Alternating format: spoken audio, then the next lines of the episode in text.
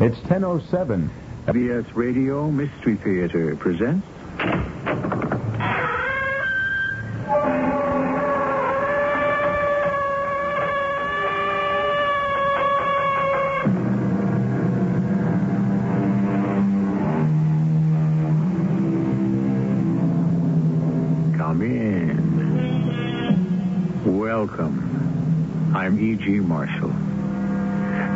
Occult is described by Webster as that which is not to be apprehended or understood, that which is beyond the scope of plain understanding. Now, the simplest forms of life know certain things how to feed, how to propagate, without the least desire to learn how or why. More complex animals grasp more difficult problems till today. There are monkeys who can communicate with us in sign language. But only man, restless, greedy, and complex man, persists in trying to comprehend everything. Wake up. Wake up. Mm, what? Nobody needs you here anymore, nurse. Nobody. What? He has seen the great light. He is submerged in it. He is dead.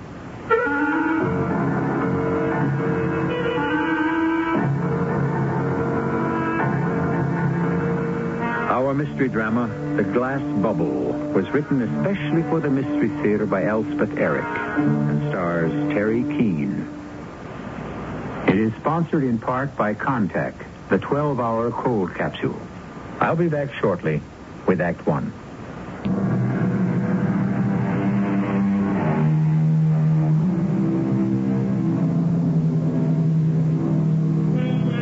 Will man ever be satisfied? Will he ever stop asking how and what and why and wherefore? Will he ever call a halt to his search for the total knowledge that he believes will bring him total power? The answer is no, never. He will know it all, even if it kills him.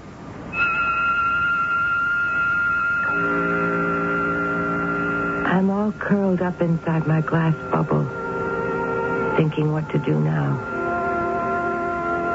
Of course, to other people, my glass bubble would seem to be just a room. A little room, only eight feet square, with white walls, white ceiling, a white chenille rug on the white floor, a white bed with a white cover, a little white chest next to the bed, with a white reading lamp on it, and my white telephone. I've lived in this room since I was a tiny baby, and that was 43 years ago. I call it my glass bubble because of something Strindberg wrote that I've always remembered. Living alone in a single room produces a strange feeling of almost morbid intensity. Like being inside a glass bubble. So you see?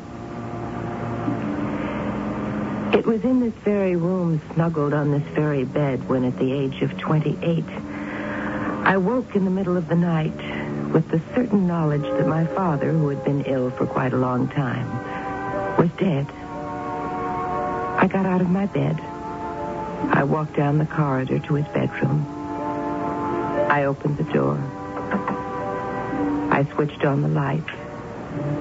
And I walked over to the big chair where his night nurse was snoozing. I shook her very gently. Wake up. Wake up. Mm, what? Nobody needs you anymore, nurse. What is it? You're discharged as of now. But I was. You can go home and don't come back. But I. My father has seen the great white light. He. He what? He is submerged in it. He is one with it. He is dead.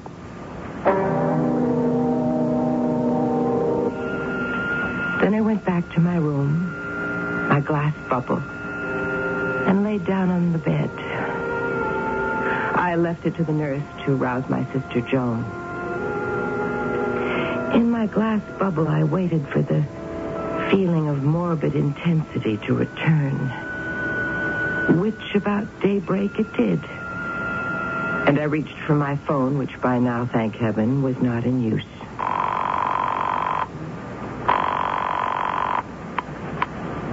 Yes?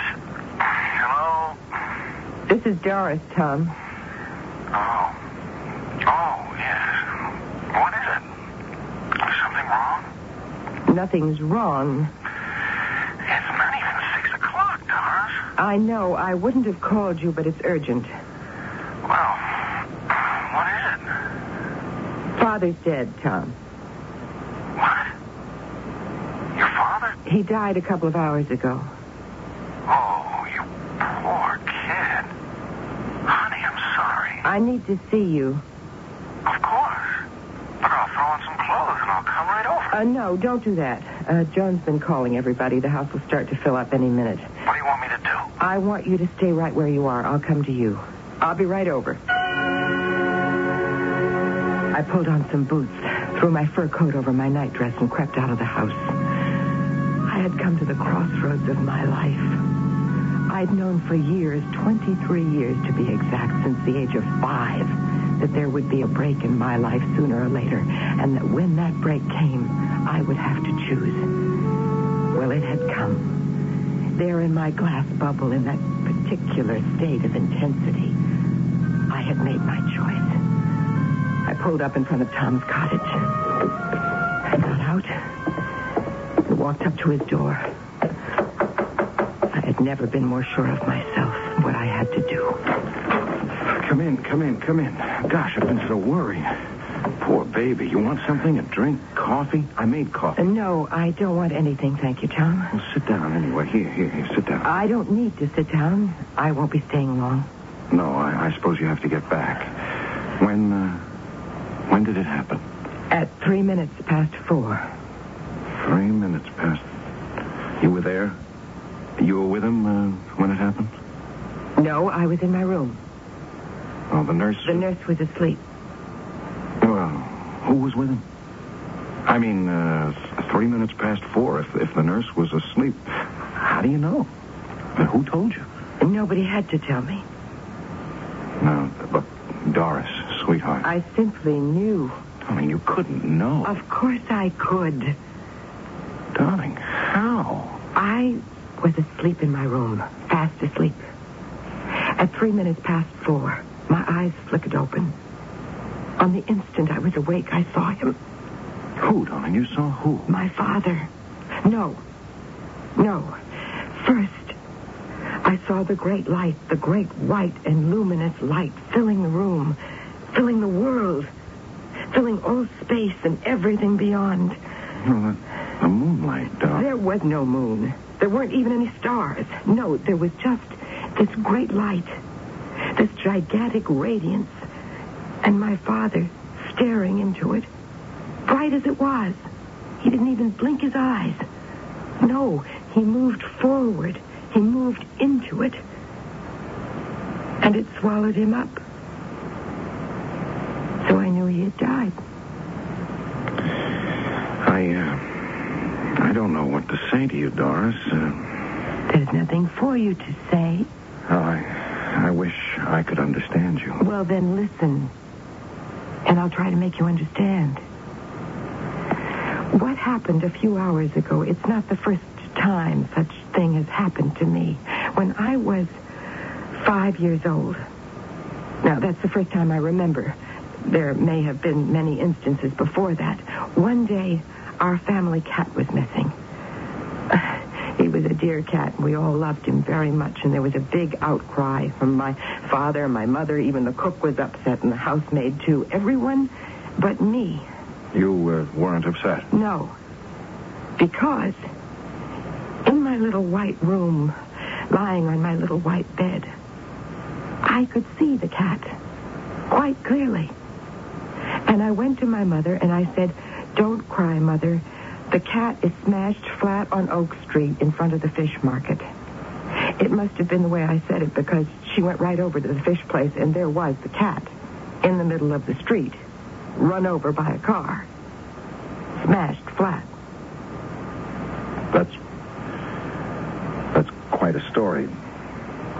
And I was 10 when Joan was born. Prematurely, you know. No, I, I didn't know. Oh, yes. They didn't think she'd live.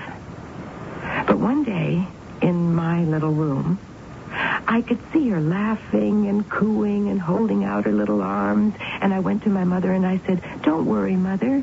Joan's going to be all right. And my mother gave me a funny look. Maybe she remembered about the cat. I don't know. Anyway, a few days later, Joan was out of danger. Hasn't had a sick day since. What do you think of that? I, I don't know what to think. It was while I was lying in my little white room that I realized this was a year or so later that my mother was losing her mind. Oh, darling. Now, I didn't tell anybody about that. It didn't seem the kindly thing to do, but a year later they had to put her away. So, you see how it is. No, Doris, no, I, Oh, I don't. Tom. Not- It's so obvious. It isn't obvious You've me. heard of the psi faculty, haven't you? I've heard of it. I've got it. Are you telling me you're psychic? Is that it? Everyone is psychic, Tom. Potentially psychic. Not me. Oh, no. Everyone. Tom, the mind is limitless. Don't you know that? Not mine. Limitless and filled with energy, filled to overflowing. But most people waste this beautiful energy. They let it stagnate instead of freeing it, letting it flow out and out. I have to stick with reality. But reality is energy. Don't you see that? Reality is energy and only energy. Energy. Pure and simple. Not to me. Do you know that I often go alone to the theater or to concerts or to the moving pictures? Not because I care about the plays or the music or the films. No.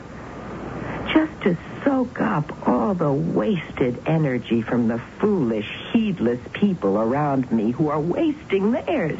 No, I, I, I didn't know. Well, how could you? Nobody knew. I never told anybody. Because I had to be sure Sure of what? that my energy, my psi quality, was strong enough to use for the good of mankind. Tonight, when I woke up in my little room and knew for a certainty that my father had just died, and went to his room and found him dead, even then, I wasn't quite sure. Not quite. So I went back to my glass bubble. That's what I call my room. And I stretched out on the bed. And lying there, the certainty grew in me. Grew grew till it took over my mind, my body, my soul, my entire being. And I knew with such positiveness, such assurance. That's when I called you. Knew what? What did you know? That you and I, my dear, can never be married.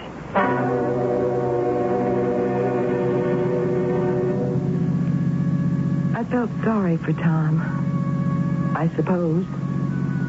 I'd been the only woman in his mundane, circumscribed life. He'd adored me, given me all his respect, his admiration, his love.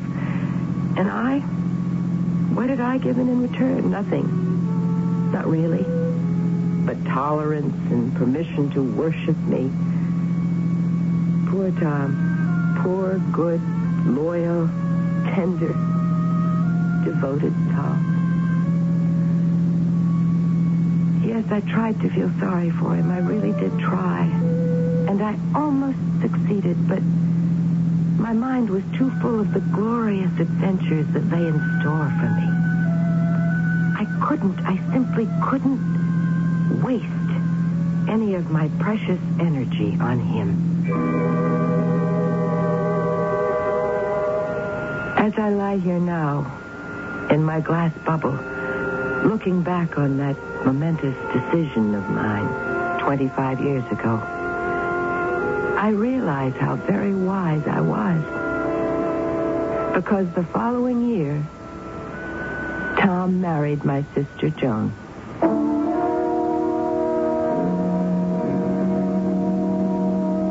How very strange are the ways of destiny. How little we know of the vicissitudes of life. How ignorant we are of the wisdom of our decisions, or even why we make them as we do. No wonder that sometimes it seems better just to stand still. I shall be back shortly with Act Two.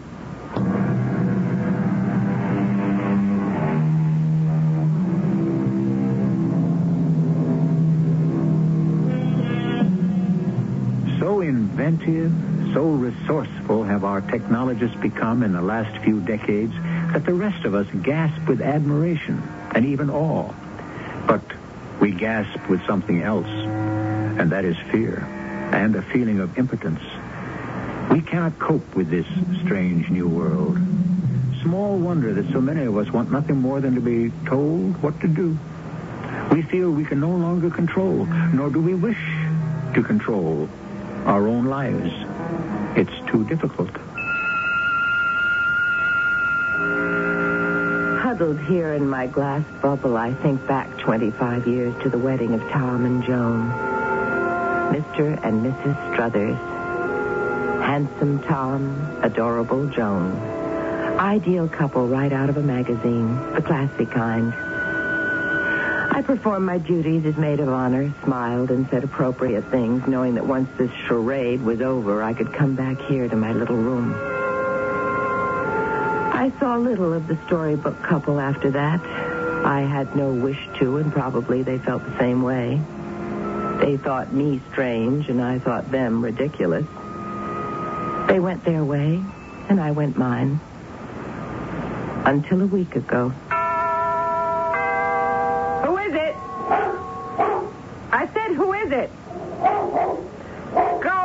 Please. I don't permit dogs here. Doris, it's Joan.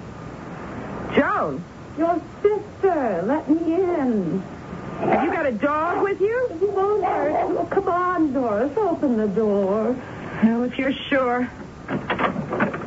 Oh, what an ugly black thing. Tom, So big. It's so black. are you going to let us in? Both of you? I never go anywhere without him, and vice versa. Well, Why, why did you come here? let us in, and I'll tell you. Oh, all right, okay.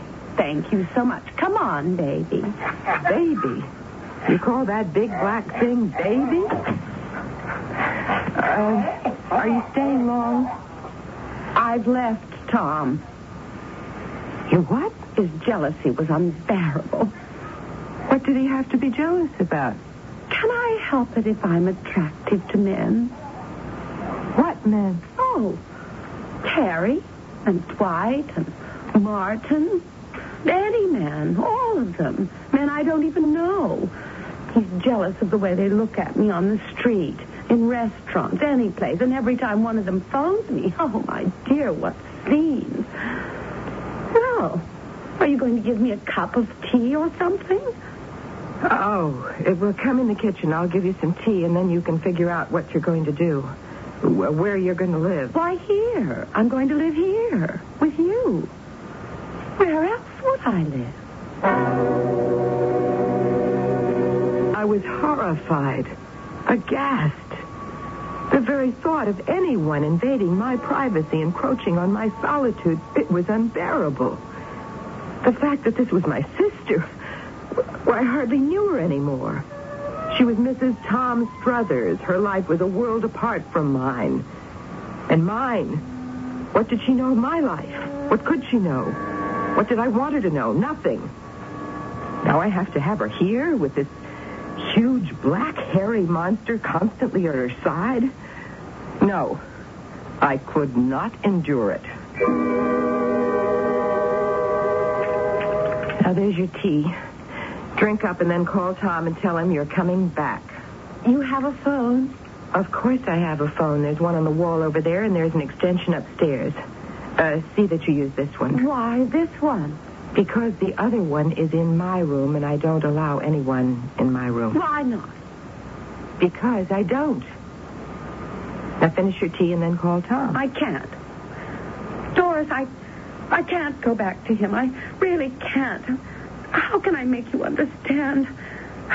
You've never had men interested in you. Do I have to remind you that Tom was interested in me? Oh, years ago. Uh, that he only married you after I turned him down? Did you really turn him down? I always wondered. Well, I did. Why did you? Not that he's anything special. Tom is a very good man. I simply had other things to do with my life, which did not include marriage. Let me stay for, for a day or two at least. Out of the question. Till I can make other arrangements. What sort of arrangements? Well, I could uh, go to a hotel, perhaps. Do that. I can't. Not right away. Why not? Why not this afternoon? Because I'm expecting some calls. Everybody thinks I'm staying here with you. Everybody. You told everybody you were staying with me? Not everybody. Just a few people. Who, for instance? Jack and Marty and Charles. Men. All men? Doris, I can't help it if I have this this fascination for men. I suppose I'm what they call mm-hmm, a femme fatale. It's not my fault. Then Tom's right. No, no. You have been playing around. Oh, around. no, I wouldn't. Tom's got every right to be jealous. He hasn't. I swear to you, he hasn't. It's just that they run after me all the time. You mean they'll be calling here? They might. I can't have it. For a week. A few days. Oh, let me stay overnight. At least you can let me stay overnight. Oh, Doris, I'm your sister. You're the only person I can turn to. Please, just till tomorrow. You've got plenty of room. Please, just for tonight. How about the dog? He'll be good. Be quiet. Oh, please. Well, you can have Father's old room. Oh, don't you sleep there? It's the best room in the house. I have my own. The one I had when I was little. That dinky little room. It suits me. I gave her father's room, and she and her big black dog settled in. The dog behaved well, I have to admit that. He simply followed her around. But he was not quiet. Every time the phone rang, he barked and barked and barked till Joan answered it. And an hour after her arrival, it started ringing. I'll get it. I got it. Yes? Hello. Oh, Stephen, why did you call me? You know I told you not to. Stephen, Jimmy, Marty, Bob, an endless string of phone calls. What was she, this sister of mine? A witch? A sorceress? Or simply a wicked woman? I enclosed myself in my glass bubble oftener each day, and for longer periods of time. I began to be fascinated by these phone calls, and I began to pay them strict attention. The pattern was always the same. I'll get it. I got it. Yes? Oh, Andy. Oh, she was clever. Feline and clever. And my glass bubble was not having its old effect on me. I could not attain that state of morbid intensity. I was too distracted, too distraught. The sound of that provocative little voice stirred memories in me. It was becoming unbearable. And I had to do something. I went to see Tom Struthers. Why, Doris, this is a surprise. Come in, come in. I have to talk to you, Tom. What's the matter? Are you all right? Uh, you know your wife is staying with me. Oh, is she? Oh, I thought she might go to you. Tom, I know about your jealousy. She told me. My jealousy. Oh, my dear, you can't be blamed for it. Oh, well, that's nice to know. You have no idea what it's been like since she's moved in with me. Men have been calling her at all hours of the day and night. I don't know who they are, but there must be dozens of them. Really? The phone rings, the dog barks, Joan rushes to the phone. It's another one. And I mean the way she talks, so coy and kittenish, leading them on, but never really saying anything. You know what I mean? I, I know very well. You mean they've called her here? In your very own house? Oh, yes. Oh, poor Tom. Well, no wonder you were jealous. Who could blame you? I wasn't jealous. Well, you must have been. You had every reason to be. Joan was, I wasn't. Joan was jealous. What did she have to be jealous of? You know. No, I don't. You must know. Don't tell me you don't know. Know what? That I've never stopped being in love with you. In love. In love with me. Or the memory of you. You mustn't say such things. Tom, no. Now, it can't be. It's been 25 years. We've hardly seen each other. I have a very good memory. Look, we will forget you've said any of this. Forget I ever came here. Forget it all. I will go back to my place and I'll tell Joan to come back to you. But I don't want her back. You must. You must. You will straighten everything out. Now, I'm sure there's a way. No, please, please don't come near me. Don't touch me.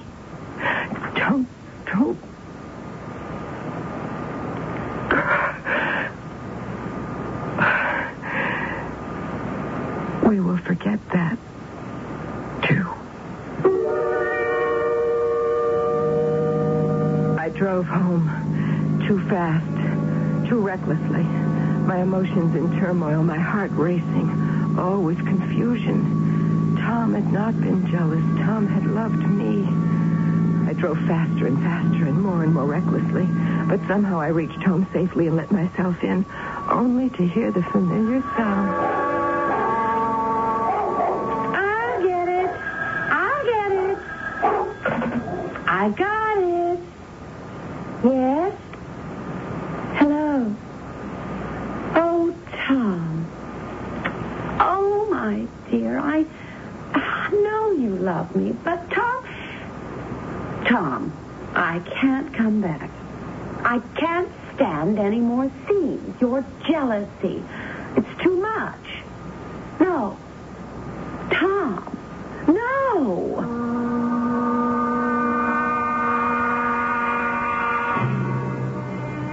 Then I knew my sister was possessed.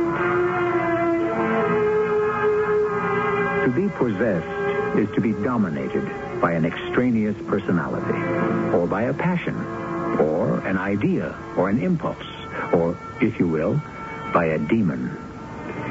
It is a mystery why anyone would desire to be so possessed. But it is becoming more and more apparent that a great many people gladly surrender to outside authority and willingly, even eagerly, abdicate their autonomy. Self-possession has become for them an unbearable burden. I'll be back shortly with Act Three.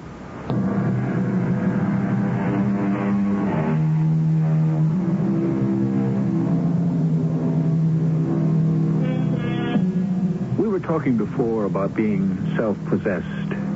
This is not quite the same thing as being self-sufficient.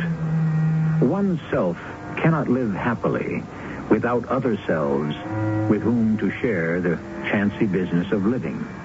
But sharing is not the same as owning or being owned. One must belong to no one and nothing but oneself. Or what one shares with other selves is worth little or nothing at all. Curled up here in my glass bubble, pulled up to my chin, and my eyes closed tight. I strive with all my will to induce the feeling of morbid intensity that Strindberg described and so often experienced within his own glass bubble. It will not come. Memories. My mind flits across that last meeting with Tom when he said he'd loved me all those 25 years. that he cared not a fig whether Joan returned to him or not. I remember leaving him and driving furiously home and hearing Joan on the phone in the kitchen. Yes? Hello? Oh, Tom.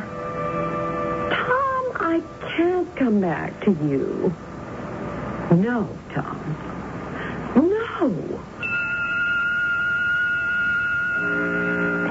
Remember, too, with a sharp stab of pain, my certain knowledge that my sister was possessed. After that shattering moment of truth a week ago, I retired to my little room, to my glass bubble. I never left it. And the telephone rang several times each day. And the dog barked.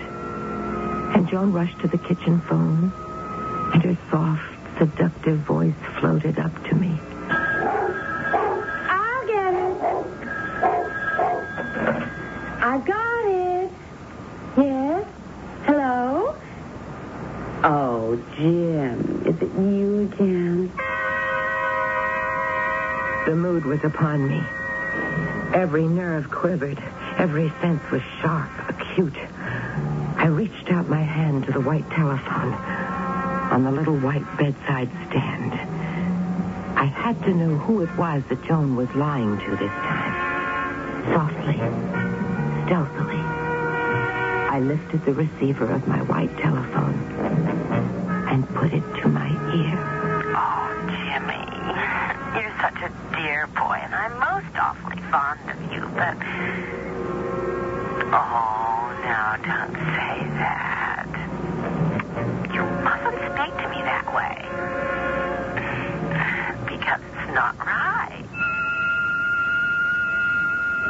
receiver fell from my hand. There was no second voice on the line. Joan was speaking to a voiceless being, a creature only she could hear.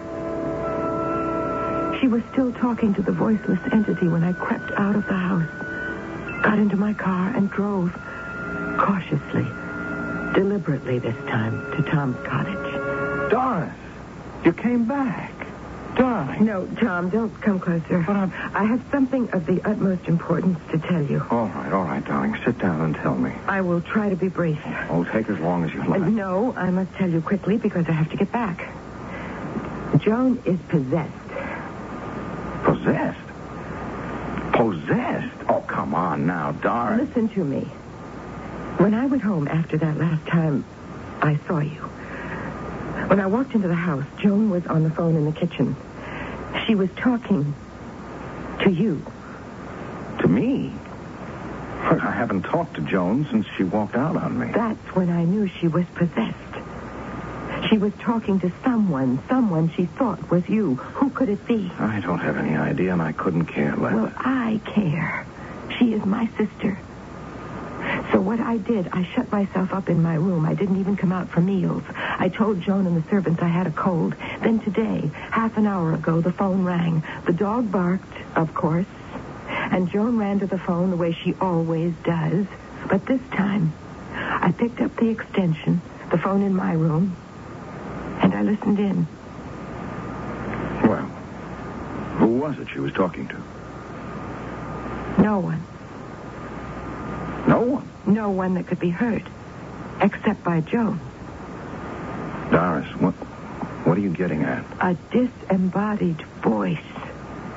I don't get it, Doris. I really don't. A voice from out there somewhere. Oh, come on now. A demon voice. Doris, And please. who was transmitting the demon voice? Who? The only one who could. The devil. Doris, sweetheart. Doris, baby. Baby. Yes, baby. That's what she calls him. What do you... Imagine calling the devil baby. You, you don't mean the dog, do you? Of course I mean the dog. Don't you know that the devil often appears on Earth in the shape of a big black dog? Didn't you know that? Uh, I, I don't... To think I let him into my own house, let him stay there, let him sleep in the same room with my sister, let him follow her around wherever she went. Doris, listen. He was so well behaved, so obedient, so quiet, so well mannered. But that's the way the devil can be when he wants to. I don't think that... Except, except when the phone rang. Then he would bark, bark and bark until she'd answer it. He was egging her on, you see? Making her go to the phone, making her talk to the voiceless demon. Listen, Doris. Tom, you have a gun, don't you? What? I said you have a gun. You do, don't you? Yes, I've got a gun. Well, give it to me. What for? What do you want it for? Well, what do you think I want it for? I don't know, Doris. I'm just afraid. I want to shoot the dog, of course. But, Doris... If you knew the devil was in your house, dominating your sister, holding her in thrall, wouldn't you want to kill him? Wouldn't you do it? But you don't actually know. I do know. In my glass bubble, it came to me. I know. Now give me the gun. Here's the gun. Thank you. You know how to use it? I know enough. Thank you, Tom. Wait, wait a minute, Doris. Thank you very much. A gun is nothing to fool around with. Doris? I drove home with Tom's gun in my pocket. Everything was becoming crystal clear in my mind. I pulled up at the house, opened the door, and went in. Of course, the first thing I heard was Joan's voice. I'd expected that. And I smiled to myself as I made my way to the kitchen. Yes, there she was, with the devil huddled close to her legs. But what can I do? I'm a married woman. really? You mustn't say things like that. Hang up the phone. Uh, what? Oh, just a second, Harry. My sister just came in. Hang up the phone. Tell Harry you can't talk to him anymore. Harry, I have to hang up. My sister wants to talk to me. Well, what is it, Doris? Sit down, Joan. All right. Sit. Baby, sit. That's a good boy. Must that dog sit so close to you?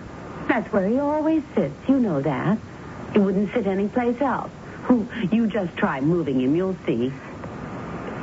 Joan, there's something I have to do. I'm sorry, my dear. No. You're going to ask us to leave, baby and me? No, not that. You mean we don't have to leave? You don't have to. Just him. You are possessed by him. But I love him. You love the devil. The devil. My baby. Your baby is the devil. He has taken over your being. He has deluded your poor mind. He has come into this house disguised as a black dog. It's an old trick of his. But this time he won't get away with it. Doris, what are you going to do? Sit very still, Joan. No,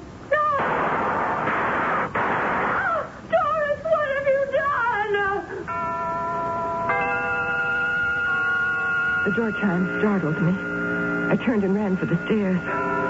The chimes pursued me up the stairs, all the way to my glass bubble. I threw myself on the bed. The chimes had stopped. But I heard a banging on the front door. I heard a voice. A dear, familiar voice. Open the door! It's Tom! Open the door! Let me in! I could not concentrate. I could not induce the feeling of morbid intensity. I buried my head in the pillow, but it was no use. My glass bubble was failing me.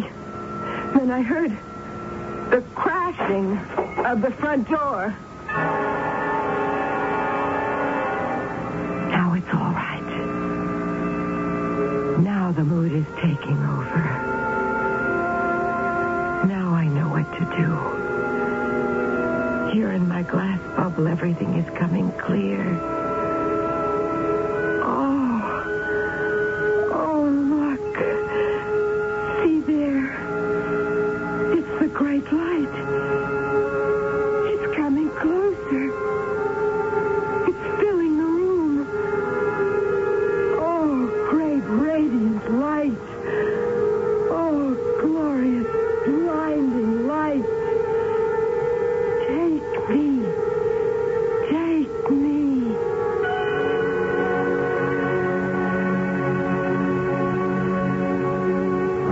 too late.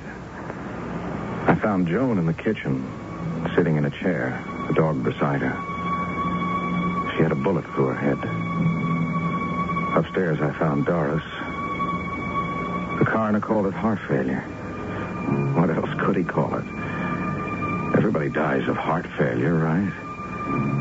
As long as your heart beats, you're alive.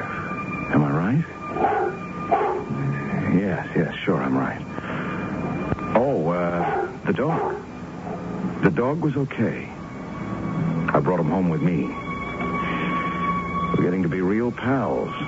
Since I'll never get married again, he's good company. The only company I've got, actually. Oh, I suppose you're wondering about those phone calls. No mystery. You dial the operator and ask her to test your phone. You think something may be wrong with it. Hang up. Wait a few seconds. Phone rings. Pick it up. Say thanks. And when she's off the line, you go on talking. So nobody, of course. Very effective if you want to make somebody jealous. Joan used to do it all the time, but it didn't work with me because I still loved Doris. Now there's no one. Just me and the dog.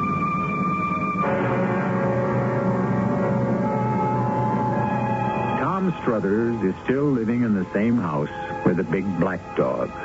Folks see them around town now and then, shopping, doing errands. He doesn't speak to anybody. Nobody speaks to him.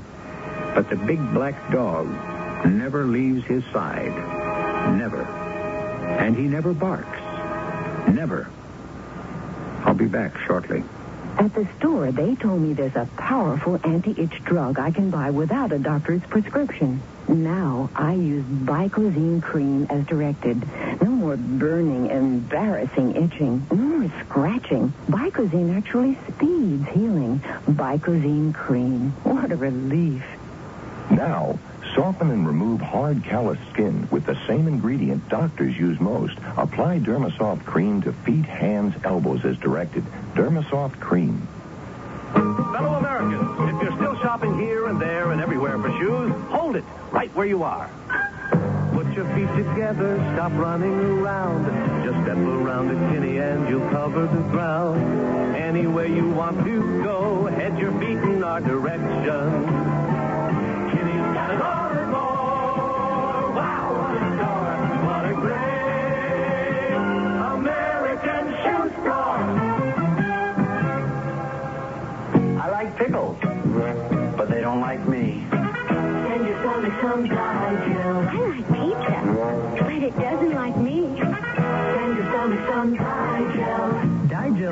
Di-Gel's special combination of antacid and anti-gas ingredients gives you fast, gentle relief from acid indigestion, heartburn, and gas in just minutes. I like hot dogs, but they don't like me.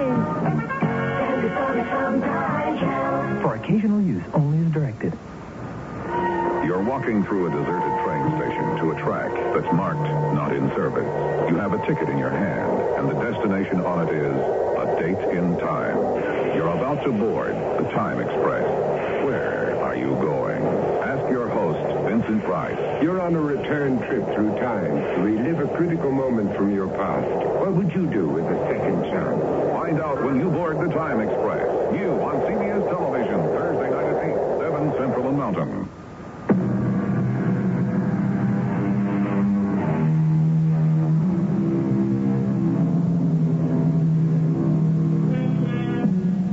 Other day, somebody told me he thought he'd heard a sort of muffled bark that seemed to come from inside Tom's house.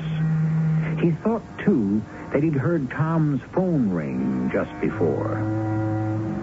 It's occurred to me that after a couple of years, maybe Tom got so lonely that he dialed the operator and asked her to check his telephone.